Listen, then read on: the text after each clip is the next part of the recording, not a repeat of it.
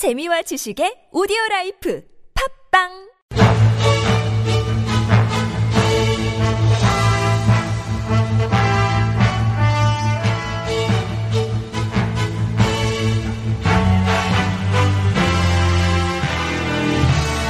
사건은 똑같아 보이는데 왜 이렇게 달라요? 알듯말듯 복잡한 법 핵심만 쏙쏙 뽑아서 확실하게 알려드립니다. 이정열의 로스쿨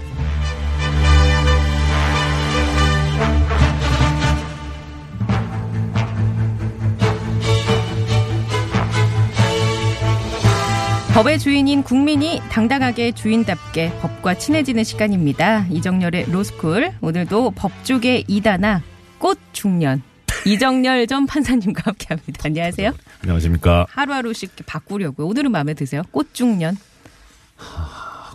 꽃은 동의 못하겠고요. 네. 중년은 맞습니다. 이런 겸손의 미까지. 아니 팩트가 중요하니까요. 아, 네네. 네. 아니, 뭐, 워낙 팬들이 많으셔가지고, 지금 저희 앱으로도 네. 원래 잘 댓글이 안 달리는데, 오늘 막, 어, 오늘도 기대합니다. 호호바님께서는 이정열 판사님 기다리고 있었어요. 꺄! 예, 뭐, 여러 댓글들이 제가 어제 평소보다. 첫 번째로 댓글 달았었는데 첫 번째이자 마지막? 마지막은 확인 못했고. 네. 감사합니다. 어쨌거나 청취자 여러분들도 어디 라디오를 듣기 힘든 곳에 계실 때는 저희 TBS 앱을 이용해 주시면 실시간으로 청취하시고 예, 문자 글도 남기실 수 있습니다. 오늘은 어떤 얘기 해볼까요, 판사님? 어 지난 4일이죠. 금요일 날이 네. 광화문 세종문화회관 옆에서 어 이제 가면을 쓰신 분들이 한 음. 어, 몇분 나오셨어요. 뭐 아시겠지만은 네네. 이제 대한항공 직원분들이신데 그 지금 대한항공 오너 일가가 상당히 네. 좀 문제가 되고 있잖아요. 네. 그래서 회사를 살리겠다는 마음으로 이 총수 일가 경영퇴진 을 음. 요구를 하면서 촛불 집회를 했었죠. 그래서 맞아요. 이제 그 집회 관련해 가지고 여러 가지 좀 뭐 뒷이야기도 있고 해서 그 관련해 가지고 네. 이제 오늘 집회 시위 이 음. 관련된 그 말씀을 좀 드려볼까 준비를 했습니다. 일명 집시법이라고 하죠. 네. 집회와 시위에 관한 법률. 네 그렇습니다. 네네. 네. 그 저도 그 대한항공 직원들 시위 보면서 가면 쓰고 참가를 했잖아요. 네네. 그런데 한때는 이게 그러니까 복면, 그러니까 시위를 과격하게 할 수 있다라는 네 명분으로 이게 법이 발의가 된 적이 있지 않았나요? 그랬던 적이 있었죠. 복면 예, 금지법인가? 복면, 일명 복면 금지법이라고 썼는데 네.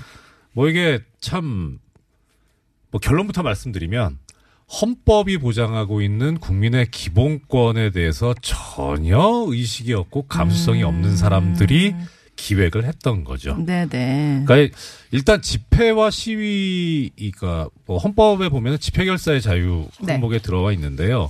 우리가 그런 말들 이제 많이 하고 많이 들어보셨을 겁니다. 표현의 자유라고. 네네. 이제 언론 출판도 그렇죠. 있고 집회 결사의 자유 이게 전부 다 내가 하고 싶은 말을 네.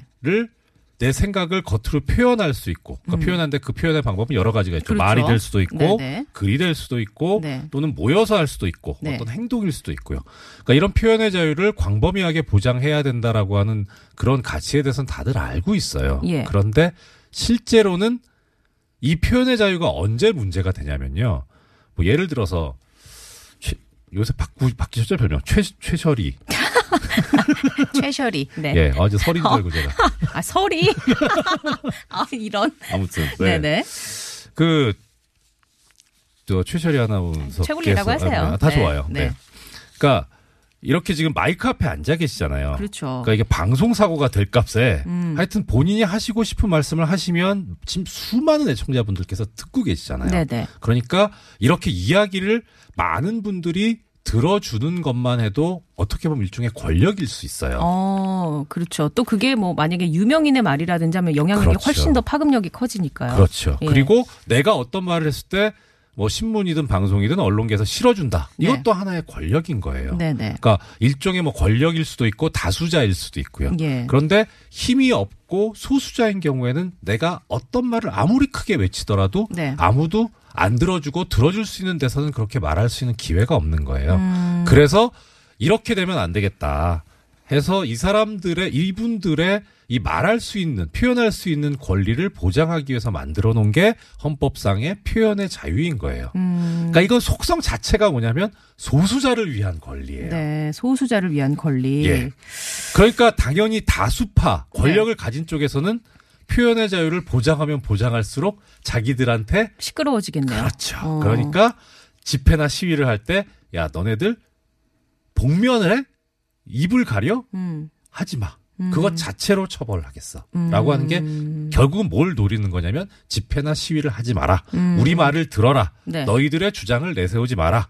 그냥 뭐 시체말로 까라면 까라. 음. 이걸 뜻하는 거예요. 그래서 음. 헌법이 요구하고 있는 표현의 자유를 깡그리 무시하고 거기에 대한 감수성이 전혀 없는 사람들이 자기들의 말만 일방적으로 전달하기 위해서 기획했던 게 바로 복면금지법인 겁니다. 오히려 그게 권력을 공고히 하는데 도움이 되기 때문에 그거를 악용하려고 하는 거군요.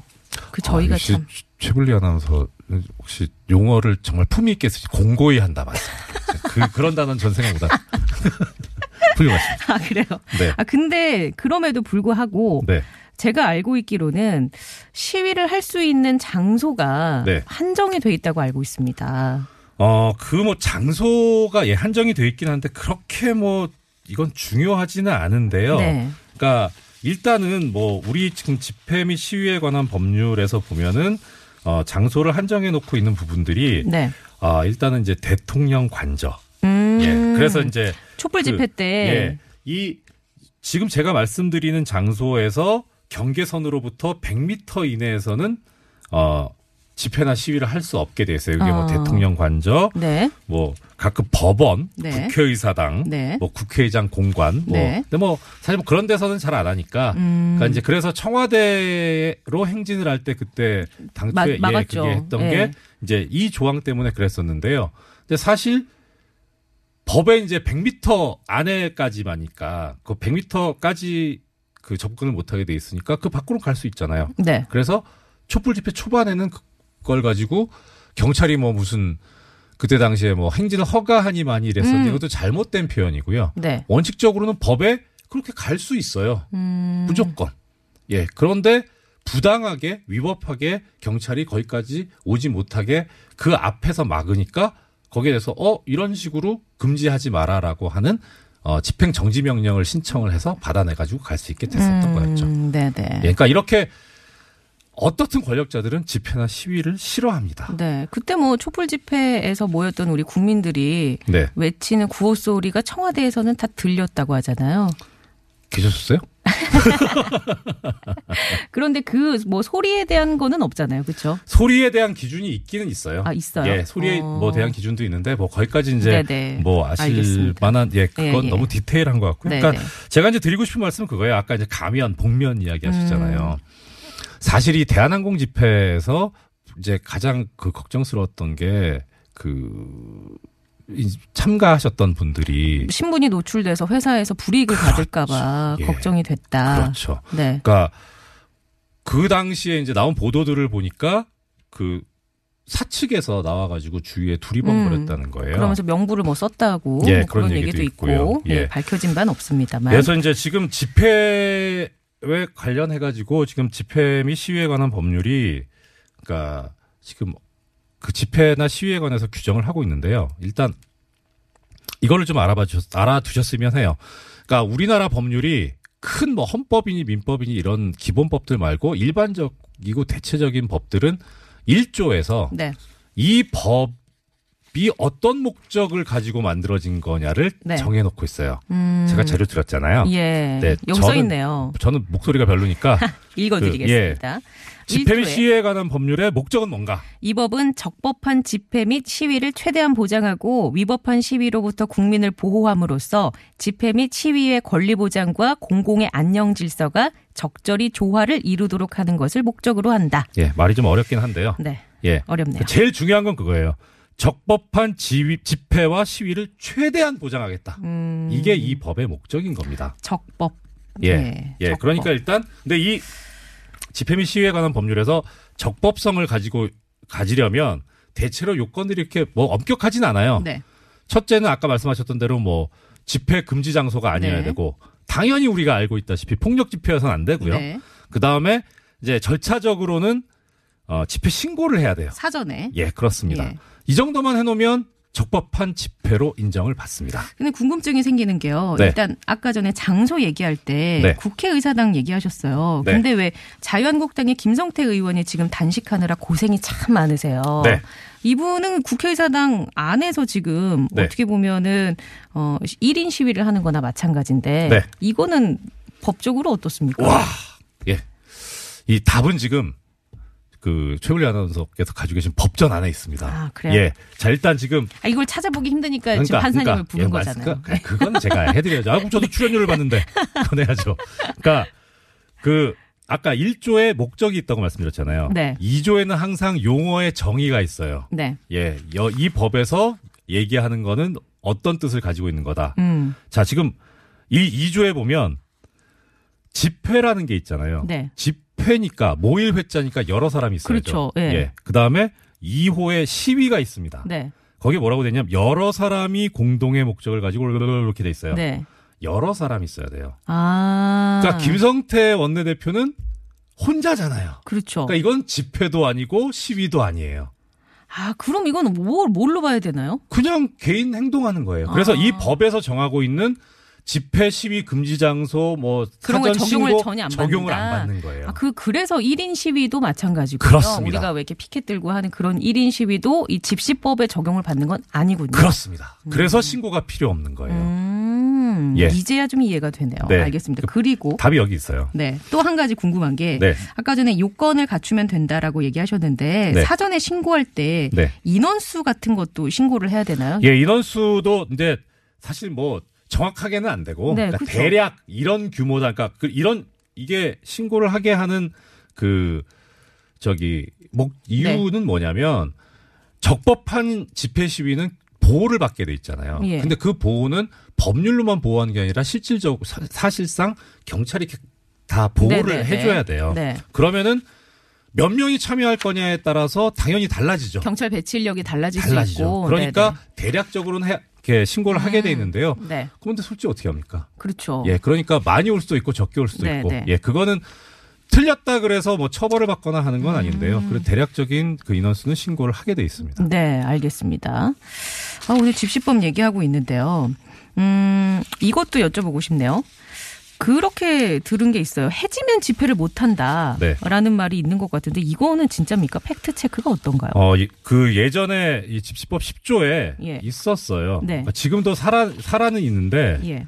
어, 거기에는 뭐라고 되냐면 해 뜨기 전이나 해가 진 후에는 옥외 집회나 시위를 할 수 없게 돼 어, 있는데 그러게 있네요. 10조에. 이게 헌법재판소에서 위헌 판정을 받았어요. 아, 그래요? 예, 그래서 이 조항이 사라졌습니다. 그래서 지금 이 조항이 효력을 가지고 있는 부분은 어디까지냐면 옥외 집회는 전부 다 지금 효력이 사라졌고요. 예. 그리고 시위는 어 자정부터 해 뜰 때까지 여기는 못 하게 돼 있어요. 시위는 자정부터 해 뜰 때까지. 예. 그 외에는 지금 이 부분은 위헌 판정을 받았습니다. 아, 그렇군요. 네. 예. 자정부터 해 뜰 때까지 시위하면 안 되는군요. 예. 그리고 집회는 상관없고요. 예.